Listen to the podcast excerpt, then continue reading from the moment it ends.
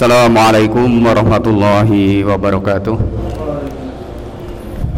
Alhamdulillah, alhamdulillahirabbil alamin wa bihi nasta'inu ala umuri dunya wadin. Wassalatu wassalamu ala asrofil anbiya wal mursalin sayyidina wa maulana Muhammadin wa ala alihi washabi ajmain. Amma ba'd. Subhanallah, alhamdulillahilladzi ahyana ba'dama amatana wa ilaihi nusur.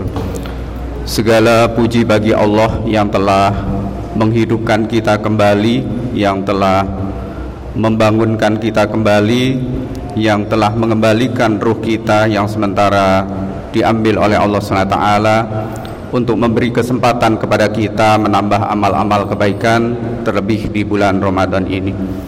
Jamaah sholat subuh yang dimuliakan oleh Allah, kembali lintasan sejarah para salafus soleh akan kami sampaikan. Kalau kemarin kami menyampaikan mungkin pada masa sahabat Nabi, di mana Nabi pada saat itu juga masih hidup, pada kesempatan kali ini kami akan mencoba menyampaikan sejarah atau pelajaran hikmah dari seorang ulama, yang mana harapannya bisa menjadikan ibroh kepada kita, pelajaran bagi kita. Kita ambil hikmahnya, walaupun mungkin sebagian sudah banyak mengenal dan mengetahui, tapi insya Allah untuk menyegarkan kembali ingatan kita, dan kita ambil daripada hikmah-hikmah dan pelajarannya. Pada masa tahun kurang lebih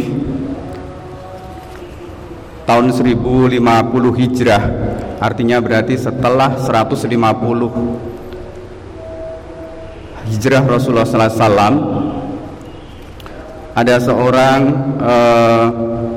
pemuda ya, bernama Idris ya. Beliau menyusuri sebuah sungai, dan pada perjalanannya beliau menyusuri sungai menemukan buah, yaitu buah delima. Karena buah delima itu hanyut terbawa oleh arus air ya. Tanpa pikir panjang, seorang pemuda Idris ini memakan dan menikmati dari buah delima tadi. Akhirnya beliau sadar, sebetulnya yang tadi dimakan itu apakah halal atau tidak. Akhirnya beliau berpikir, karena kesolehannya Allah menjaga dirinya, jasadnya dari hal-hal yang mungkin haram. Akhirnya beliau berniat untuk menemui pemilik daripada buah delima tadi. Akhirnya dalam benak beliau timbul banyak pertanyaan-pertanyaan yang muncul pada pikiran beliau ya. Akhirnya diputuskanlah untuk kembali menyusuri dari lawan arus dari buah delima tadi yang hanyut. Disusurilah, dan akhirnya didapati kebun buah delima di suatu tempat. Beliau berusaha untuk menemui pemilik daripada kebun buah delima tadi, dan untuk meminta keikhlasan atas buah delima yang sudah beliau makan dan beliau nikmati. Akhirnya beliau meminta izin, "Ya Tuhan, tolong ikhlaskan, tadi saya menemukan buah delima yang hanyut terbawa oleh air sungai, dan tanpa pikir panjang saya makan." Tetapi apa ternyata jawaban dari si pemilik kebun delima tadi, "Wahai pemuda, tidak semudah itu aku untuk menghalalkan buah yang sudah kau makan. Sebagai gantinya engkau harus bekerja keras, menjaga kebun itu, sekaligus merawat dan membersihkan kebun ini selama 1 bulan tanpa digaji." Tetapi karena ketaatannya seorang pemuda Idris terhadap agamanya, ia menyanggupi akan syarat tersebut. Dalam waktu 1 bulan tidak digaji sama sekali. Nah, akhirnya sesuai berjalannya dengan waktu, 1 bulan sudah terlewati. Akhirnya pemuda Idris ini ingin meminta izin pamit, karena sudah melaksanakan tugasnya yang menjadi sanksi yang telah dibebankan selama 1 bulan. Tuhan, saya sudah berusaha menjaga kebun ini sebaik mungkin, sudah bekerja keras, sudah membersihkannya, dan sudah 1 bulan tanpa digaji. Untuk itu saya ingin pamit meninggalkan menjaga kebun buah delima ini. Tetapi apa jawaban dari pemilik kebun? Ternyata tidak bisa, masih ada syarat yang harus engkau penuhi. Engkau harus menikahi putriku, yaitu seorang gadis yang buta, tuli, bisu, dan lumpuh. Tetapi kembali, karena Idris ini adalah seorang pemuda yang soleh dan dijaga oleh Allah, beliau tidak mampu menolak akan permintaan si pemilik kebun tadi. Akhirnya berjalannya waktu, dinikahilah dan dinikahkan oleh ayahnya. Setelah menikah, dipertemukannya pemuda Idris ke kamar si gadis tadi. Tetapi apa yang dilihat? Ternyata berbalik 100% dari apa yang disampaikan oleh ayahnya tadi. Ternyata gadis itu adalah seorang gadis yang sangat anggun, cantik, dan juga solihah, nyaris sempurna di hadapan seorang pemuda Idris. Nah, akhirnya berjalannya waktu antara pemuda Idris dan si gadis tadi, dikaruniai oleh Allah seorang putra yang bernama Muhammad bin Idris, yang kita kenal beliau adalah salah satu imam mazhab pengikutnya terbesar di Indonesia, bahkan di Asia Tenggara, yaitu seorang imam madhab Imam Syafi'i. Jadi beliau terlahir kurang lebih tahun 150 Hijrah, di mana pada saat itu konon diceritakan pada saat ada 2 ulama yang sangat terkenal meninggal pada saat kelahiran beliau. Di antaranya adalah Imam Abu Hanifah, atau yang terkenal juga sebagai peletak madhab pertama, yang disebut sebagai Imam Hanafi. Nah, Muhammad bin Idris ini atau Imam Syafi'i ini adalah tegak lurus, ada kaitannya, punya nasab dengan Rasulullah sallallahu alaihi wasallam. Ya. Secara urutannya Muhammad bin Idris bin Abbas bin Utsman bin Syafi'i bin Sa'ib bin Ubaid bin Abu Yazid bin Hasim bin Abdul Muthalib, dan terakhir bin Abdul Manaf. Ini yang mengaitkan nasab beliau dengan Rasulullah SAW. Beliau dinamai Imam Syafi'i karena kakeknya tadi ada yang bernama Syafi'i bin Syafi'i. Dan beliau ini merupakan satu-satunya imam madhab yang terlahir dari suku Quraisy Mekah. Tetapi beliau sendiri terlahir di Gaza, Palestina, ya. Jadi pemuda Idris dan wanita tadi adalah melahirkan seorang Muhammad bin Idris di Gaza, Palestina. Tetapi setelah berusia baru beberapa tahun, ternyata Idris atau bapaknya Imam Syafi'i ini adalah meninggal dunia. Jadi beliau terlahir, ada yang menyampaikan juga beliau terlahir dalam kondisi yatim. Nah, setelah bapaknya meninggal dunia, ibunya berpindah ke Mekah, karena Mekah ini merupakan kampung asal halamannya. Harapannya di Mekah ini akan lebih terdidik secara keagamaannya, bisa sempurna, ya. Dan akhirnya beliau dengan berawal dari Madrasatul Ula, didikan sekolah pertama, yaitu seorang ibu yang sangat solihah juga, ya. Konon diceritakan juga ibunya Imam Syafi'i ini atau istrinya pemuda Idris tadi ini adalah seorang istri yang sangat-sangat solihah dan sangat menjaga apa-apa yang dimasukkan ke dalam perutnya dan juga keluarganya. Jadi bapaknya Idris tadi luar biasa juga menjaga kehalalan apa-apa yang dimakan, ibunya pun demikian. Jadi konon kalau Pak Idris ini pulang membawa sepulang dari mencari maisah, mencari nafkah, selalu ditanya apakah ini halal gitu. Ya. Konon kalau zaman sekarang dikasih gaji berapa malah nanya masih kurang dan lain sebagainya. Kalau ini beliau istrinya malah apakah yang didapatkan ini sudah halal gitu.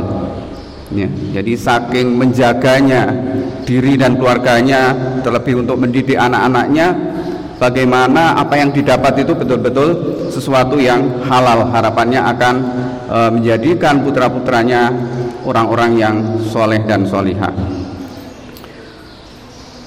Beliau Muhammad bin Idris atau Imam Syafi'i ini pada usia 7 tahun beliau sudah hafal Al-Quran. Memang tidak banyak orang yang diberikan kelebihan oleh Allah, apalagi dalam usia 7 tahun sudah menghafalkan Al-Quran. Kalau tradisi di kita 7 tahun masih kelas 1 SD, masih belajar membaca dan lain sebagainya. Ini sudah hafal Al-Quran 30 juz. Subhanallah. Nah, setelah beliau hafal Quran 30 juz tadi, beliau berlanjut belajar tentang syair-syair Arab dan juga kitab-kitab Muwatta ya. Kitab Muwatta itu adalah salah satu kitab karya Imam Malik ya. Imam Malik ini adalah madhab Maliki yang masih hidup pada saat itu ya. Sedangkan Abu Hanifah atau madhab Hanafi sudah meninggal pada saat beliau Imam Syafi'i ini lahir. Dalam usia 10 tahun beliau sudah hafal kitab-kitab Muwatta karya Imam Al-Malik. Selanjutnya beliau berguru ke salah satu ulama yaitu Sufyan bin Uyinah ya, salah seorang ahli hadis di Mekah dan merupakan pembesar tabi'in yang wafat kurang lebih tahun 1098 Hijriah. Berlanjut berguru kepada seorang Imam Muslim bin Khalid Al-Janji, seorang ahli fikih yang merupakan juga pembesar tabi'in yang meninggal pada tahun 179 Hijriah. Pada usia 13 tahun, seorang Imam Syafi'i ini, tepatnya tahun 163 Hijriah, beliau hijrah lagi ya, dari Mekah ke Madinah Al-Munawaroh, dan beliau berguru langsung dengan salah satu madhab, pembawa madhab yaitu Imam Malik. Beliau langsung berguru tentang ilmu hadis dan juga sebagaimana kita pahami Imam Malik ini adalah seorang pakar fikih di Madinah yang wafat kurang lebih tahun 179 Hijriah. Nah, pada usia 15 tahun ini seorang Imam Syafi'i ini sudah diberikan wewenang untuk berfatwa, menjadi mut'i yaitu berfatwa tentang masalah-masalah agama. Dan tahun 184 Hijriah, tepatnya usia beliau 34 tahun, beliau kembali hijrah, berpindah ke Baghdad, Irak ya. Karena beliau dihukum oleh salah satu penguasa pemerintahan Abbasiyah yang pada saat itu adalah Raja Harun Al-Rashid, karena dianggap banyak mengkritik pemerintah. Akhirnya beliau dimasukkan ke penjara ya. Ini bahwa salah satu bukti bahwa orang di penjara itu tidak semuanya adalah salah atau keliru ya. Bagaimana kita paham di negeri ini seorang Buya Hamka dulu juga di penjara, tapi di penjara justru beliau beruslah dan menghasilkan salah satu kitab tafsir yaitu Al-Asar. Nah, setelah beliau di Irak atau tepatnya di kota Baghdad ya, yang semula di penjara akhirnya beliau dibebaskan karena mendapatkan rekomendasi dari seorang ulama Muhammad bin Hasan Asy-Syaibani. Beliau ini adalah merupakan murid terbaik daripada Abu Hanifah yang sudah meninggal, dan pada saat itu di pemerintahan beliau itu sebagai posisinya seorang hakim atau qadi di Abbasiyah.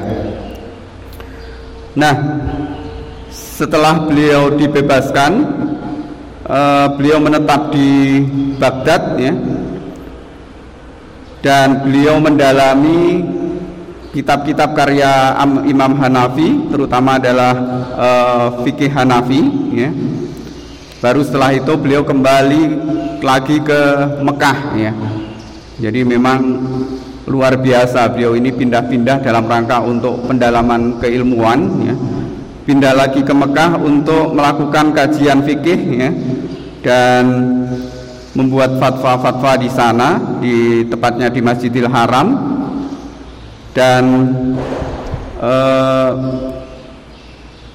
beliau akhirnya membuat suatu madhab tersendiri, ya, yang beda dengan pemahamannya dengan Imam Malik dan juga gurunya pada saat itu, yaitu Muhammad bin Hasan, yang merupakan murid daripada Abu Hanifah. Tepatnya tahun 195 Hijriah, beliau baru mengawali menyebarkan madhab-madhab yang beliau sampaikan, yaitu madhab Imam Syafi'i, dan menulis kitab yang berjudul Al-Hujjah, ya, Ar-Risalah. Nah, setelah itu tahun 199 Hijriah beliau juga hijrah lagi ke Mesir dan menyebarkan madhab yang beliau sampaikan tadi. Nah, pada saat di Mesir melakukan suatu revisi fatwa, ya, yang banyak direvisi atau dikenal dengan madhab jadid, ya, yang tercantum dalam kitab Al-Um yang merupakan karya besar beliau. Dan beliau menghabiskan masa hidupnya di Mesir itu kurang lebih selama 5 tahun. Yang selanjutnya,